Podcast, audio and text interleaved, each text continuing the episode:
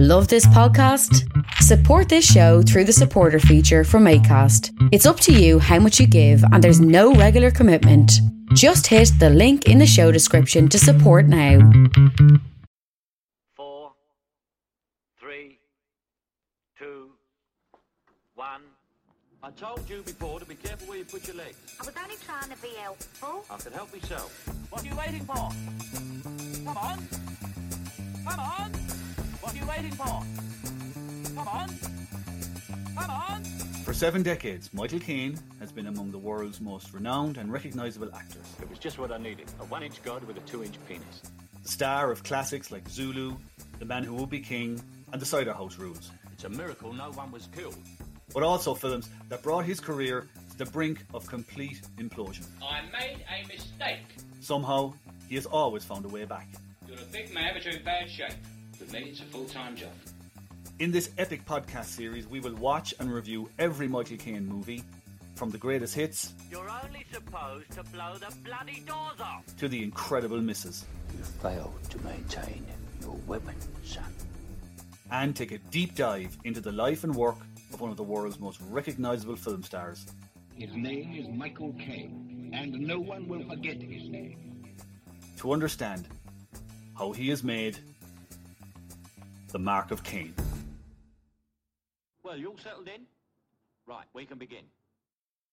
For God's sake, come in. Hello and welcome to the Mark of Caine, our continuing journey through the uplands and the lowlands of the career of Michael Caine. This is Michael Foley here, and I'm joined as always by Stephen Black from the Mallow News. How are you doing? Grant. Good, good. That's a good, solid grand. That's a nice way to start. Um, but I do need to ask you how you've been since Hurry Sundown. If people, if, people didn't hear the last episode, Hurry Sundown has been the first, let's just say, troubling movie that we've come across in the career of Caine. Uh, it's been. I found this. I've had a few kind of flashbacks of Burgess Meredith screaming racist epithets in my ear during the night, woken up and sort of in a deep south midsummer cold sweat. Yeah, to be honest with you, it's like one of those disturbing life moments that you just want to move on from. Like, I don't know, doing the leaving cert or losing your virginity. well, we can move on today. I think we both, but I was certainly looking forward to getting away from Hurry Sundown and going back to the calm, safe waters of Harry Palmer and the third installment, which is, of course, Billion Dollar Brain.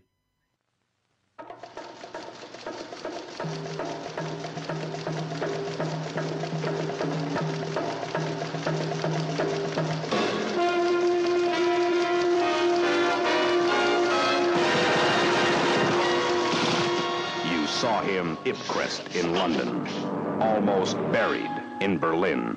Where is I now? Helsinki. Now, Harry goes to Helsinki. Temperature, ice cold. Prospects, red hot. Mission, destroy the brain before the brain destroys the world.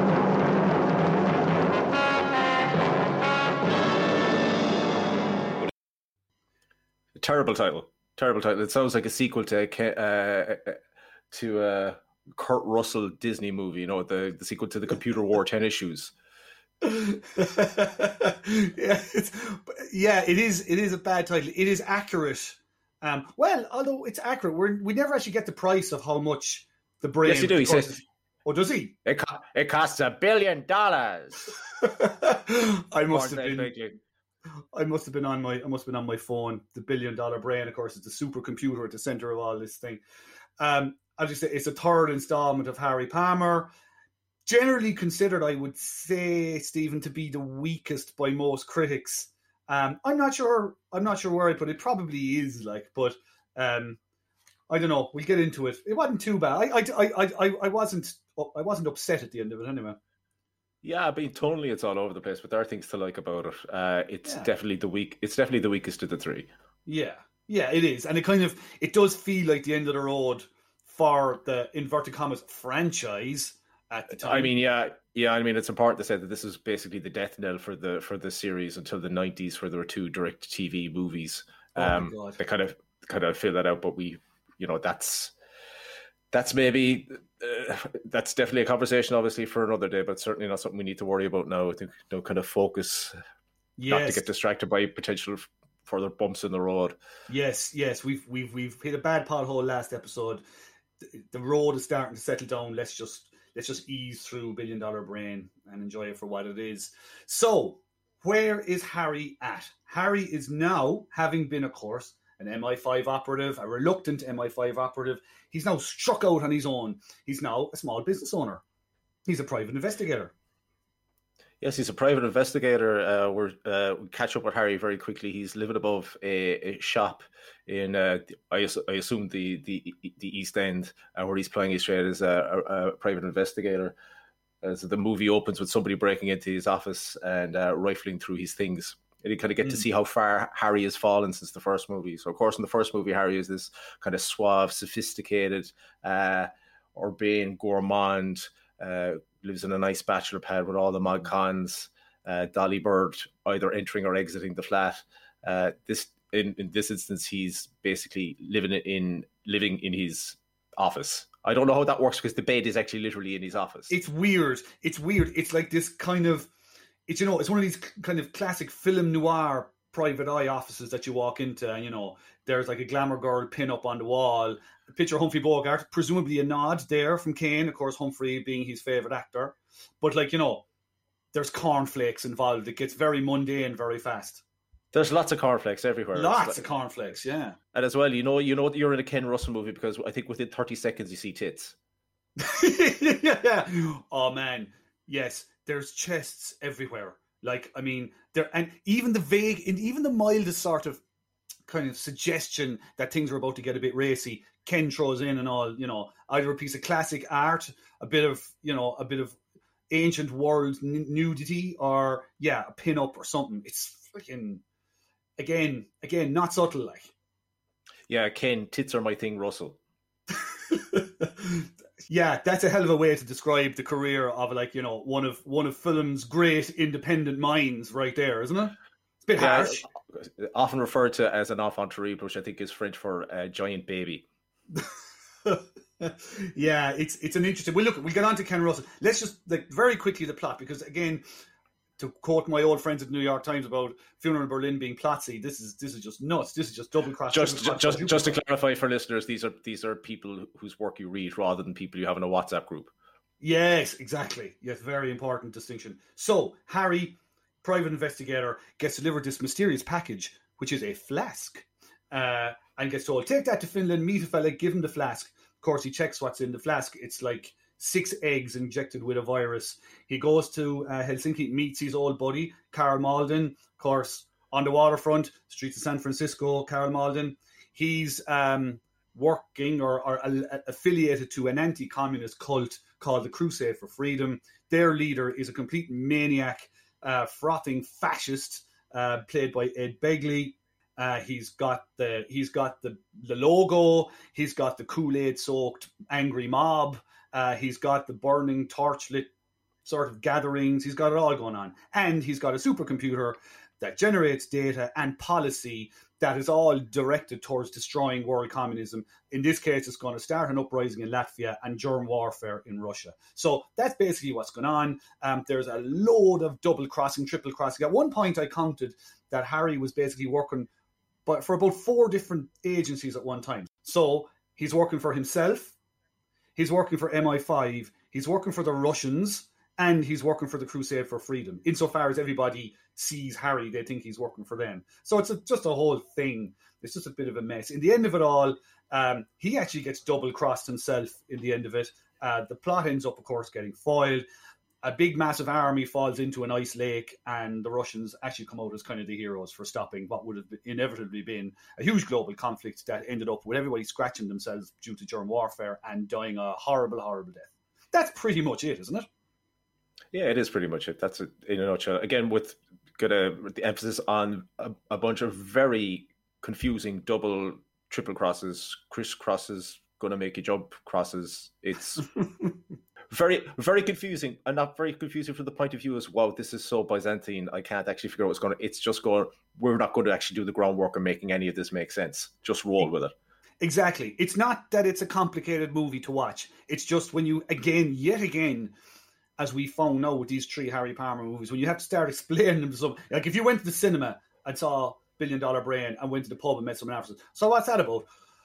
You'd be there for an hour if you actually try to explain it, rather than just going, ah, look, I'll tell you what it is. It's just an awful lot of people overacting and Caine basically cruising around them, kind of slaloming through it all, kind of raising his eyebrow, couple of smart arse remarks in his his natural Cockney accent, which was so wonderful to hear after the horror again of the Deep South accent and Hurry Sundown. Um, just doing his thing. He's fine in it, like, but like the movie is the movie's all over the shop. I, I I would be tempted to suggest that maybe he spent an awful lot of this movie drunk. I think he smiles more in this movie than any other movie that he's made. He just seems kind of, yeah, I'm just cameras rolling, whatever. You're saying a line, I'm reacting to it. Let's get this done. I've got to piss off to Paris and woo Shirley MacLaine while staying in a five star hotel. So this is Yeah. hell for me. That's right. It is. It gets to the point like where like the- it's all shot. Most of it's shot in Finland, and it's clearly and I and I'm obviously Baltic, but Baltic cold. I I did read somewhere where there was a scene where Caine was to jump into freezing ice cold water. And just in a kind of a portent of things to come in his later years, he just went, "No, I'm not doing that." And you know what? He was dead right. You know, there's no need to be jumping into icy water. It was. It looks. It just. You know, a lot of parts of this film are just. He's just getting through it, but he's getting through it in a sort of a relaxed sort of way. You know, it's like, yeah, Harry Palmer. It's this is a thing I do. You know, I'm Harry Palmer. Yeah, again, perfectly fine. Hmm. No, nothing remarkable about it uh, from, from from a performance perspective, except that he does smile a hell of a lot more. He appears to be enjoying himself as Harry Palmer on screen, even if the the record the, the, the movie making process itself wasn't that enjoyable. No, I. You had an interesting point about the credits. I quite like the credits. They're to me they remind me a bit of the Man from Uncle or something. In the same way, the last movie had bo- uh, strong Bond connections with Guy Hamilton directing it. This in this movie, the credits are done by Morris or Maurice Binder, who was responsible for doing the majority of all the early '60s Bond movies. He did the credits for all of those, so you expect Alright. a really high standard. But this, I of was really substandard Bond, really Hmm. kind of Confessions of a Window Cleaner kind of pictures of of of Caine, you know, like uh, peering over some Dolly Bird's shoulder, uh, Yeah. while somebody very inefficiently uh, pretends to press buttons on a on the su- supercomputer. I tell you what it reminded me of. It reminded me of something you'd see on TV. It was like the opening credits for a TV show. Yeah, And- it wasn't of a movie standard. It was like yeah, it was No. TV, and I wonder is it Ken Russell's TV roots showing that he, he didn't Totally. really have the noose to actually talk to Binder or get him to you know present something and not phone something in. I think that's the fundamental thing with this movie is that Ken Russell, as you say, had more of a TV background. He was obviously already had a fine reputation in 1967. He did this. He did Billion Dollar Brain. Like Billion Dollar Brain, I suppose in modern terms would have been a, like a blockbuster. You know, it was a big name, big franchise. He was doing it so he could kind of raise money, or, or not so much raise money, but get the get the nod to do things he wanted to do. And it kind of comes across. I saw a very interesting review somewhere where it was described that Russell Russell had a way in this of making big, potentially epic things look small on screen, which I think is absolutely right. Uh, you see it in various different ones. He uses a lot of handheld camera. It's a lot of actors, very sixties, you know, and it's good. Like it's good. It's it's it works on the small screen. I'd say it was a head wrecker watching on a big screen, uh, all this handheld stuff. But um, he, definitely, it's again, it's Caine picking good a, project with good people in it, but they don't gel at all. Really, don't they? Not. It just it just doesn't click. No, I think he Kate acknowledged as well. He liked Ken Russell and got out with Ken Russell um, more afterwards than during the film. That it wasn't what he wasn't the right guy for the job. I think at this day and age, you see an awful lot of art house directors making the transition from independent movies to Marvel. Have a good track record of this now. So they, you, uh, they get good independent movie directors, but they bring them in and they basically they have this whole framework. So they Yes. don't make clunkers as such. They have this whole framework going. You know, you have to conform to and you have to work within the the limitations of our enterprise in order to make the movie. Whereas Yeah. with Ken Russell, I think he was given more free reign here Yeah. and it shows on the screen. There are lots of there's lots of really interesting imagery being used here. Mhm. Also, an awful lot of really confusing edits as well. There's Yeah. the one that's the one where uh, Harry is uh, is making a phone call to book a room in a uh, room in a hotel, and it, next it cuts to him. You'd imagine the next scene, Harry at the hotel. It's all set up to that, but next he cut to him going through a phone book trying to figure out where where uh, Doctor Kane lives. Uh, this is a scene obviously before he goes off and finds uh, his Yeah. first dead body the, the movie. Again, Yeah. a man in the nip uh, with a mysterious a man in the hmm. nip surrounded by titty wallpaper. That's right. Titty, That's by the way, t- titty, titty wallpaper would be a tremendous Bond girl name. Oh,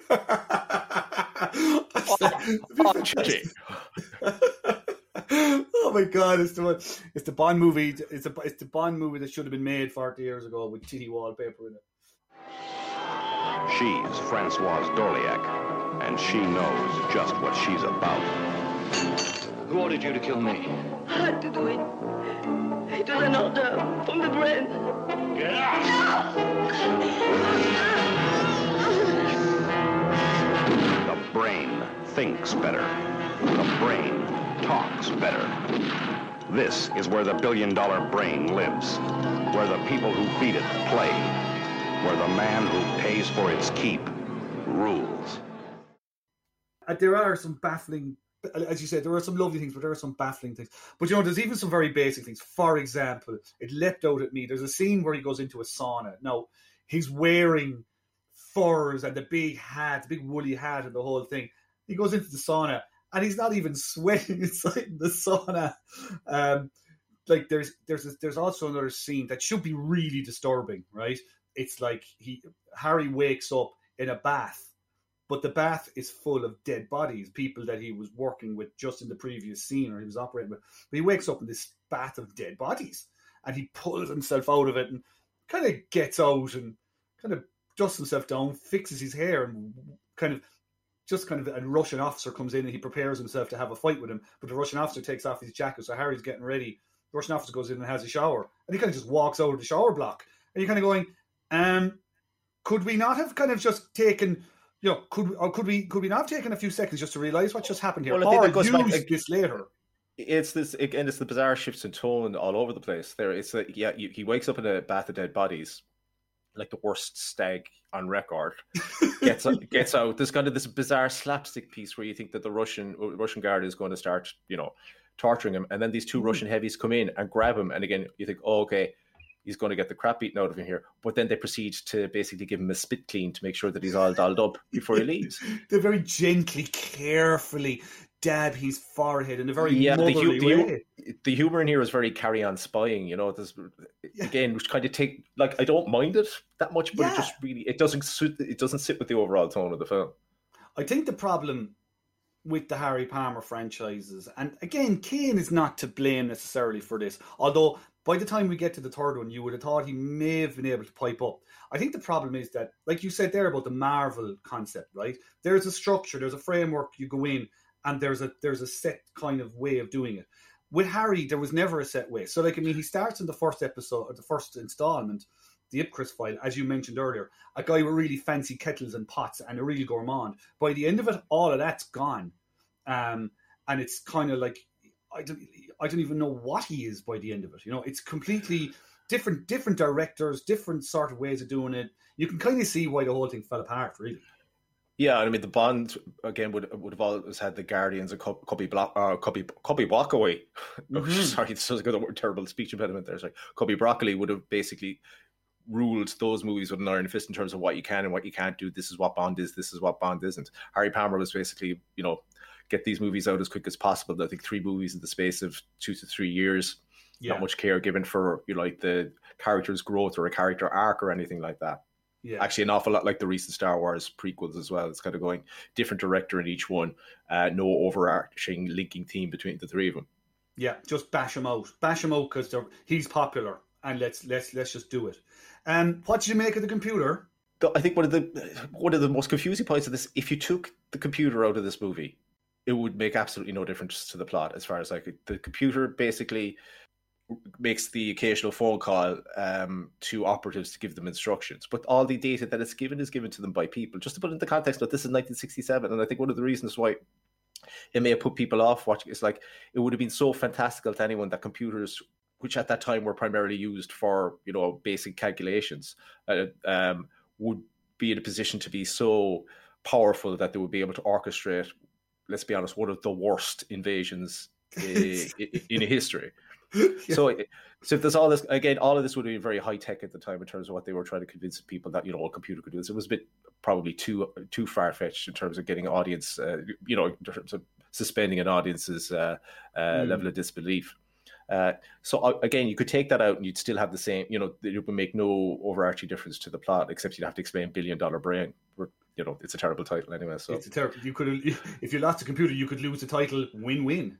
Yeah, no, obviously computers brought people to the moon, but all the they were fed data, you know, primarily uh, draft, drafted, calculated uh, by human beings. Like so, uh, they were read online. Basically, your average Furby has more computational power than anything produced in the '60s. Get out town. And uh, as well, I mean, if you look at the whole, like the whole part of the plot where Karl Malden is trying to change, you know, change records or alter records in the computer is Yeah. just like the amount of knowledge that you'd have to have about a computer and how a computer works in order for Karl Malden's character to go in and make all those shit would have been just absolutely ridiculous. It's just that.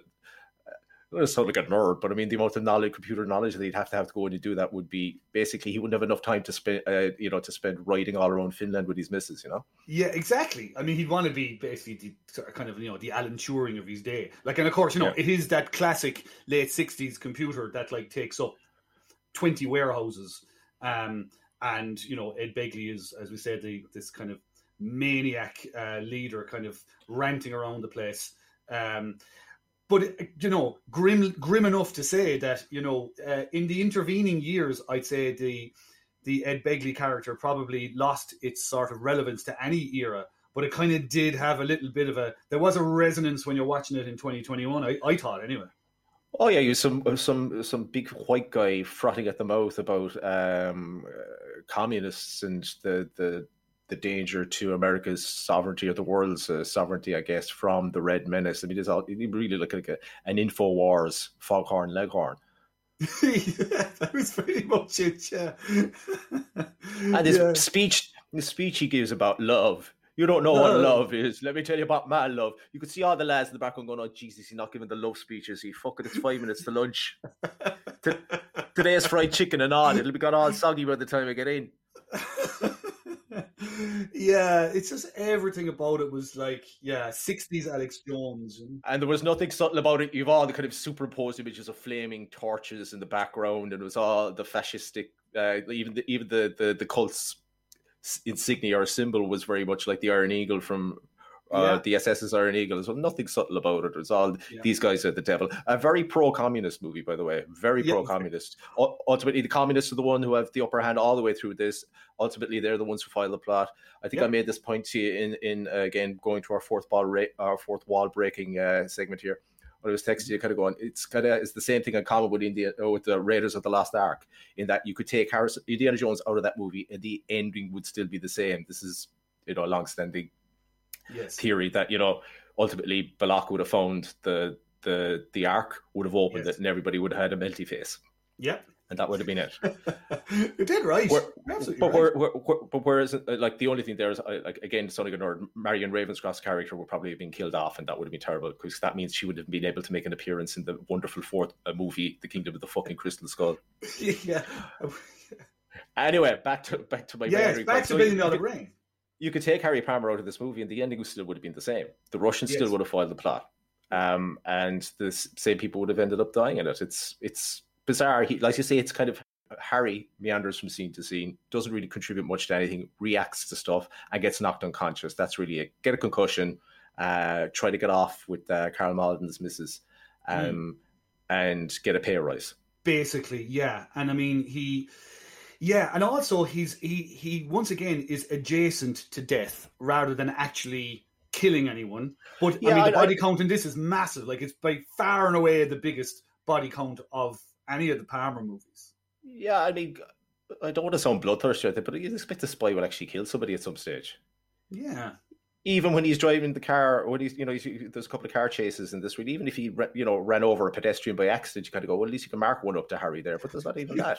no, I mean, an entire army gets annihilated at the end, and he's nothing to do with it.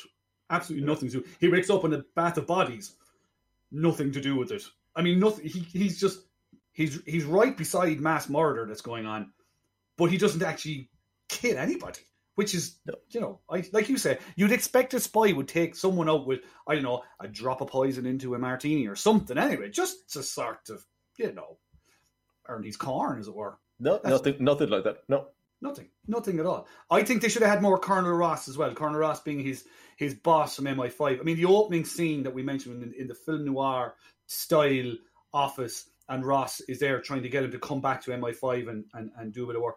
It's to me, it's by far and away the best scene in the film. Uh, and I, I miss Ross. I, he's he's probably my favorite character over the whole three films. Oh, he's a pro- he's a proper prick. I mean, the whole. I mean, you've, you- you've that opening scene where he tries to uh, tempt Harry back to MI5 with a pay rise, and when that doesn't work, he basically uh, blackmails Harry into joining MI5 again because he's been found in the company of a dead body and would be quite happy to pin the murder on him if he doesn't rejoin.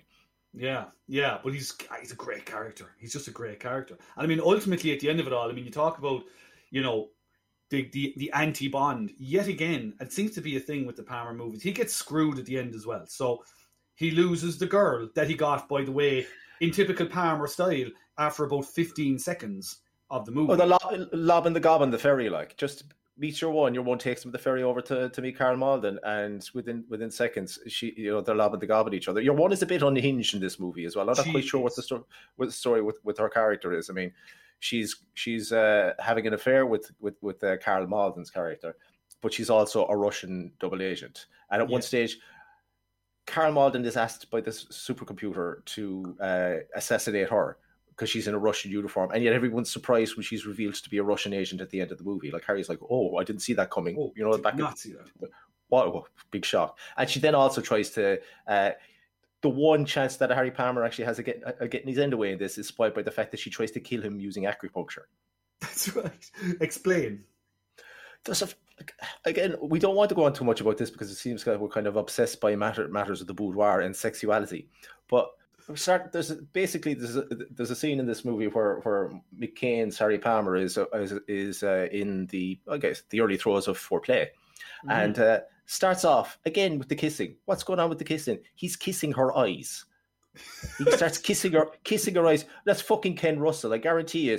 Michael, Michael, kiss the what? Kiss the eyes. The eyes are the window to the soul. It's a thing. Kiss them. Kiss the eyes away. Eventually finds, you know, like the organ in question, the mouth. I'm a traditionalist at heart, but you know, with that, this way, your one then starts uh, lift up his shirt, and you're kind of going, obviously, Okay. you know, nature taking its course. Starts to perform the very mildest type of shiatsu massage in his lower back until you figure out that she's looking for a key pressure point. Reaches in under the mattress, uh, dislodges a copy of Razzle.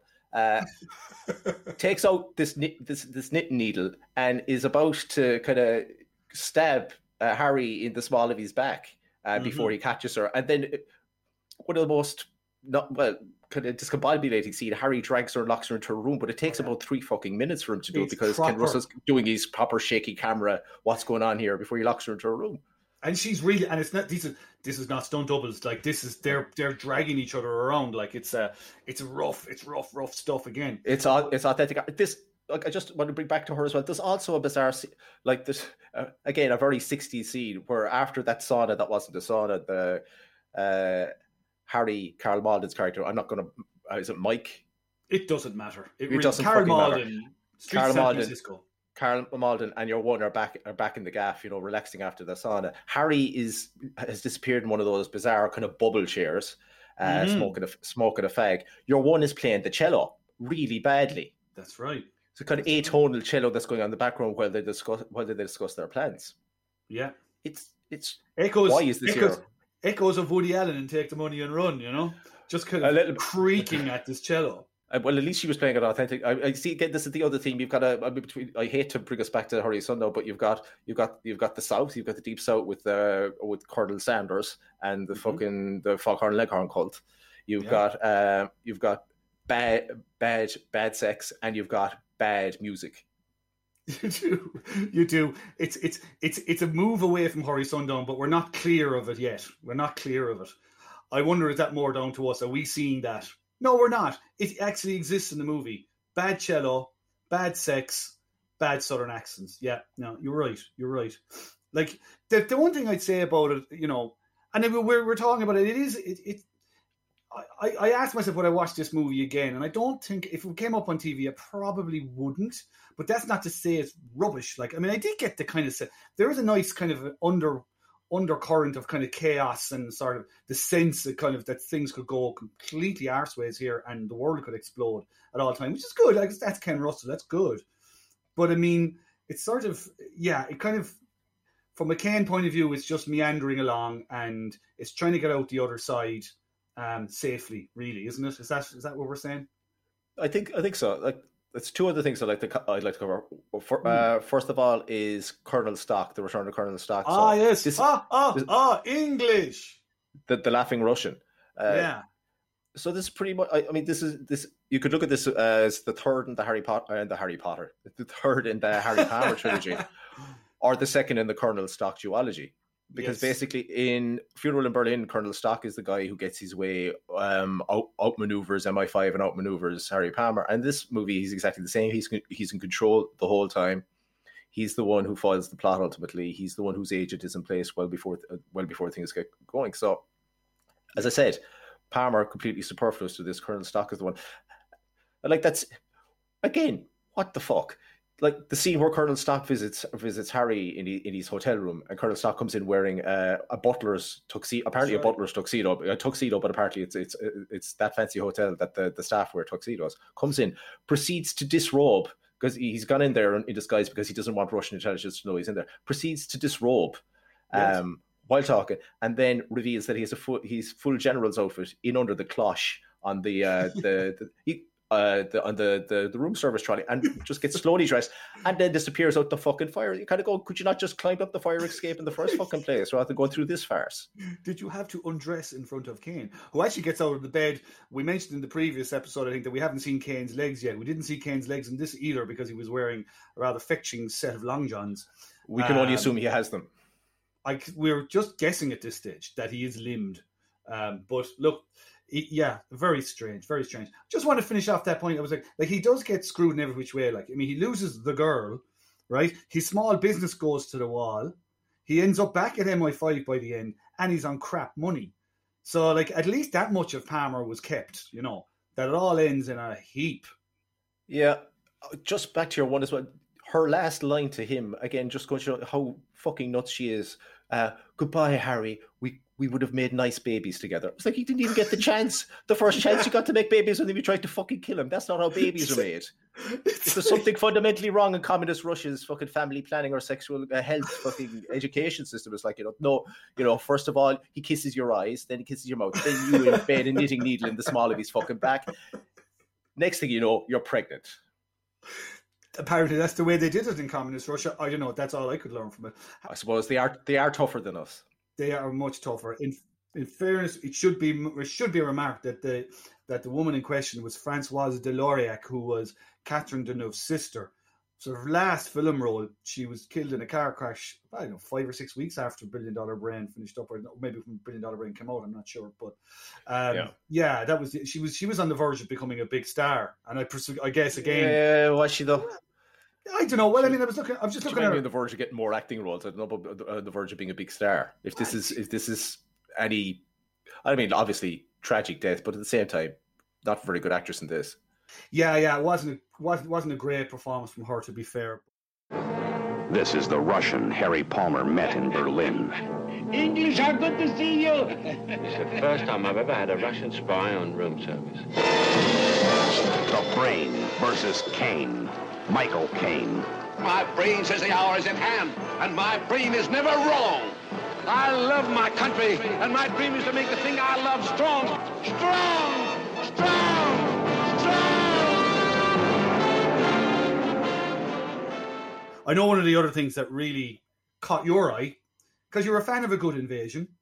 Oh, absolutely. Um, you know, invasions are my top three things. Uh, oh, if it's overthrowing a government, if it's uh, back, uh, viruses attacking my ner- my my my, uh, my nervous system, anything Yes. like that, I, I go love good that. invasion. Yeah. You love that stuff. What what did you make of this invasion? The invasion of Latvia that happens. the invasion of Latvia. You know, I, am not going to say any more. I don't need to say any more. Right. So uh, the the cultists are, are all getting into uh, Finland via um, Foghorn Leghorn's uh, oil tankers. So they're loading them up. They're bringing all the troops into into Latvia that way. Yes, that's my understanding. The the troops, by the way, who are all dressed for some reason with their helmets on like sperm. They all look like sperm, or like Mike TV, uh, or uh, in uh, Willy Wonka's Chocolate Factory. Uh, yeah, just before he's dissolved. Just before he's dissolved. So you have the seed of uh, we'll generously say hundreds of cast uh, of of Yes. cast members or extras um, gathering in a courtyard while uh, Ed Begley does his best Patton uh, by you know addressing them from a balcony and telling them to go give uh, the Reds what for. And you just Yes. go, these all all these guys look like sperms. Yeah, they're sperma. And now, obviously, the key thing is they get they all they all get their dressed to the nines as sperms with their weapons, with their with their with their missiles. They arrive on on, on site and then decide, "Do you know what? Now is the time for discretion. Let's all hide hide, in these tooled up oil tankers. Yeah, in these big, huge, white, tooled up oil tankers before we disgorge ourselves from these oil tankers when we reach Russia. Now it's very important because it, They are uh, the ejaculated from the back of the trucks, as it were. basic as it was, and a premature one uh, as as as it uh, turns out. But Mhm. Obviously, the key thing the key thing to any invasion, I know you'll back me up with this, is that if you have any force, it's to really just concentrate them in one area. Yes. So if you have all these hundreds, so basically a very discreet convoy of white oil tankers, again driven by guys dressed as sperms, driving their way across uh, across we can only use the outskirts of Finland into Latvia. I don't know my geography. Don't correct me. I'm right. Um, and this is this is part of the invasion. Then they are attacked by Russian planes. Now Russians are very clever. They bomb the ice because the lads are driving on ice again, Yes. all in a straight line. They Mhm. get bombed. They get bombed by the Russians. Russians break the ice, and all the lads drown. Um, Yep. And obviously, because of budgetary constraints, it's just the same lads drowning over and over again, shot from different angles.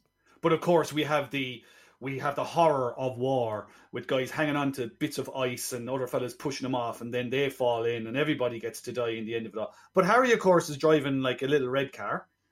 He's fine. Yeah, he's fine. He just gets away, uh, gets scot scot free from that one. But again, this a dreadful scene. Obviously, again, he mourns the death of his close friend who's double crossed him, Karl Malden, who gets shot in the head. Um, again, kind of dusts himself off from that one, is, and is okay with that as well.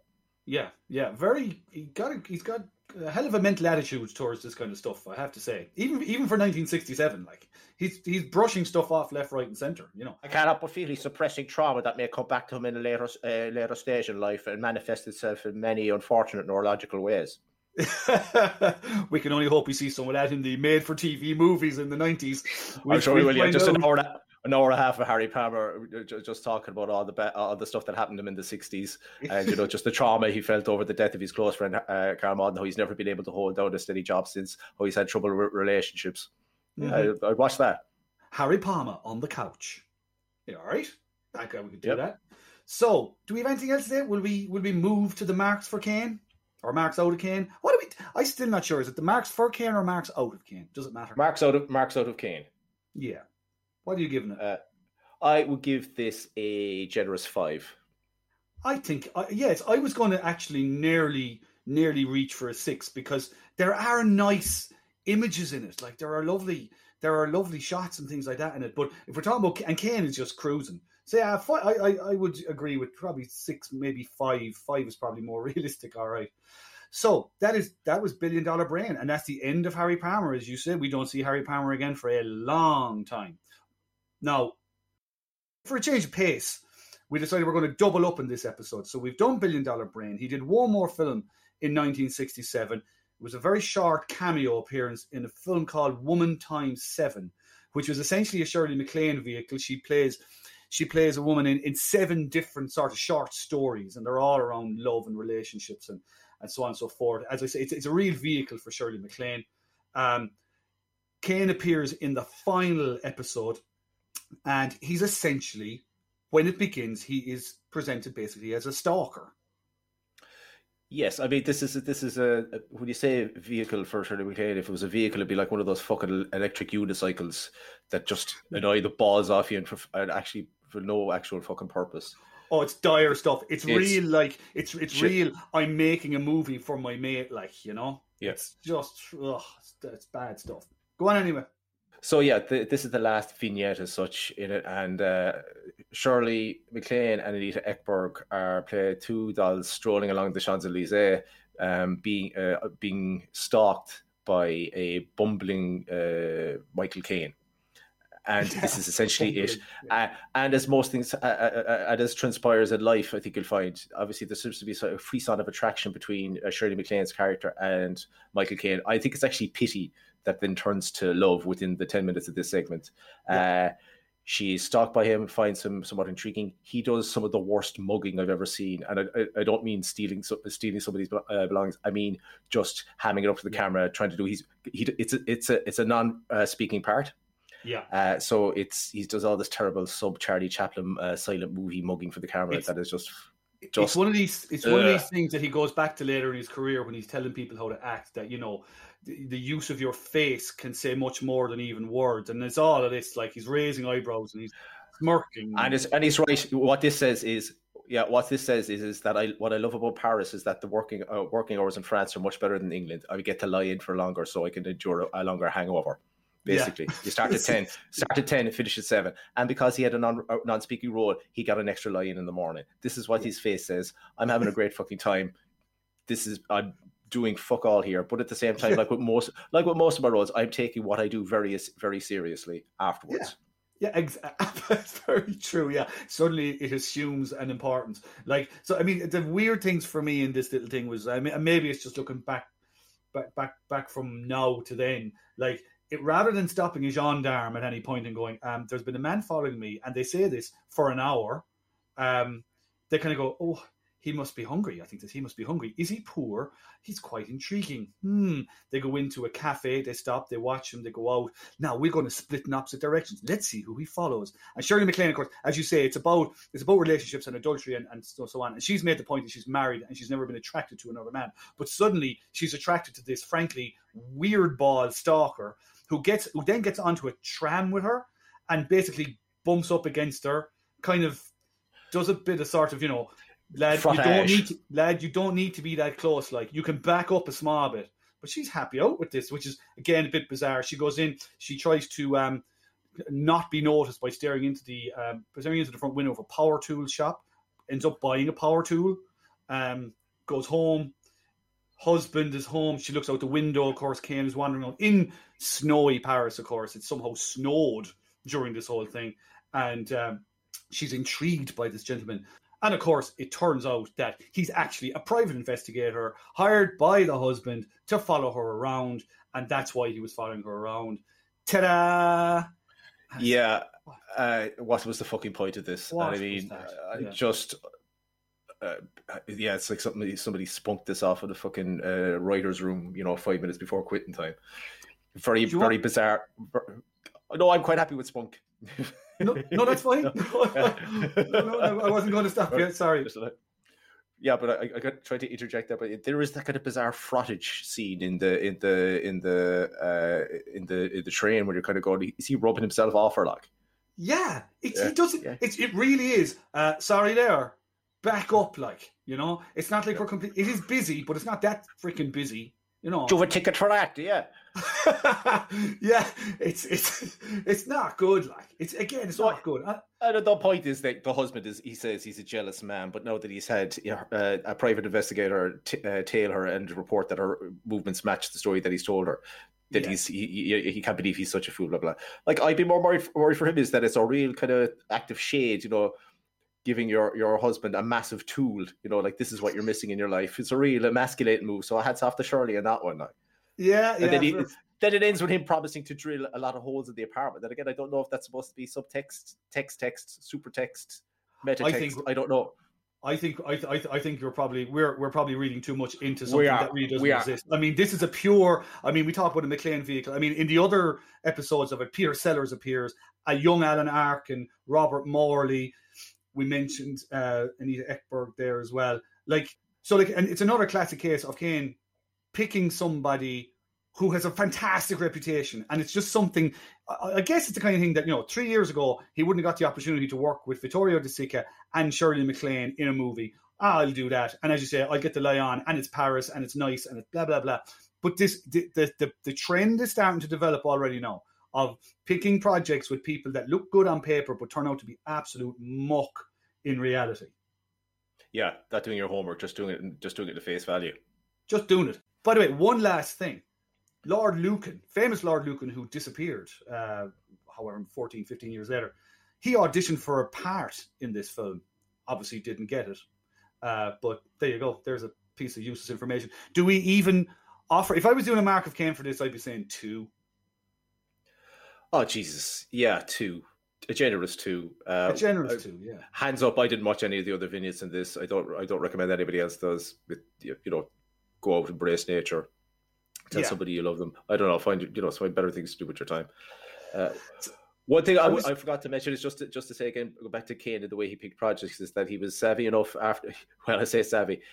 Ken Russell offered him offered him a role in Women in Love, but Caine refused on the basis that he wasn't going to do any nude wrestling. So again, you've you, Caine's bizarre standards, you know, like you know, I will take this movie. I will not read the script. I will go film it in Antigua because Antigua is a lovely country. I will enjoy my food. I will make an absolute steaming third of a movie, but at least I'll be comfortable but I won't star in a movie that will will go down in the history of film of being one of the a great movie. Women in Love is a great movie. It is one of Ken Russell's best movies. That and The Devils, yeah. fantastic yeah. movie. But I'll turn it down because again, I don't want to be getting me off with another with another bloke.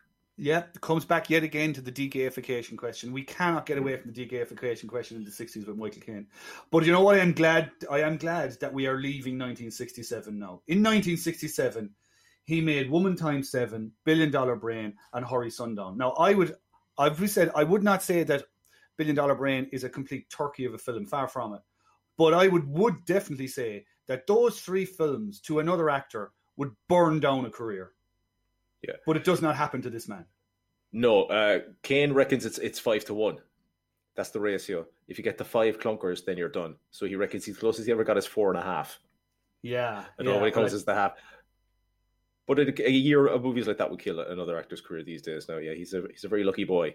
No, he is good. I tell you, it must be the Alfie effect. It must be the Alfie effect still in effect. Um, so moving into 1968, and next time round, our next movie is Deadfall. He's a cat burglar, following up on Gambit, similar role again. You've noticed a little trend, I think, in this, have you, with cat burglars and Caine? He plays a lot of cat burglars, a lot of authors, a lot of playwrights, a lot of spies. Yeah, yeah. Well, he's going to take a break from the spying for a little bit now. So, we will tell you all again. Thank you for listening, first of all. Secondly, go find Deadfall online. It's out there. Uh, and we will come back here again next time round to talk about Michael Caine in Deadfall. Stephen, thank you very much. Thank you, Michael. We'll talk again soon. What are you waiting for? Come on. Come on. That's it for this week's episode. Thanks for listening. Make sure to like and subscribe. Um, maybe leave a comment. Only nice ones, though. Mean comments will make Alfie cry, and no one wants to see that. The Mark of Caine podcast is written, researched, and presented by Stephen Black and Michael Foley, and edited by Andrew Foley. Music is composed by Stephen Black. If you'd like to get in touch, you'll find us on Twitter at, at Mallow News and at Mark Cain 2. And if you enjoyed this episode, you'll find all the rest wherever you get your podcasts. The Mark of Caine is a Mallow News 2 Cubes production. See you next time.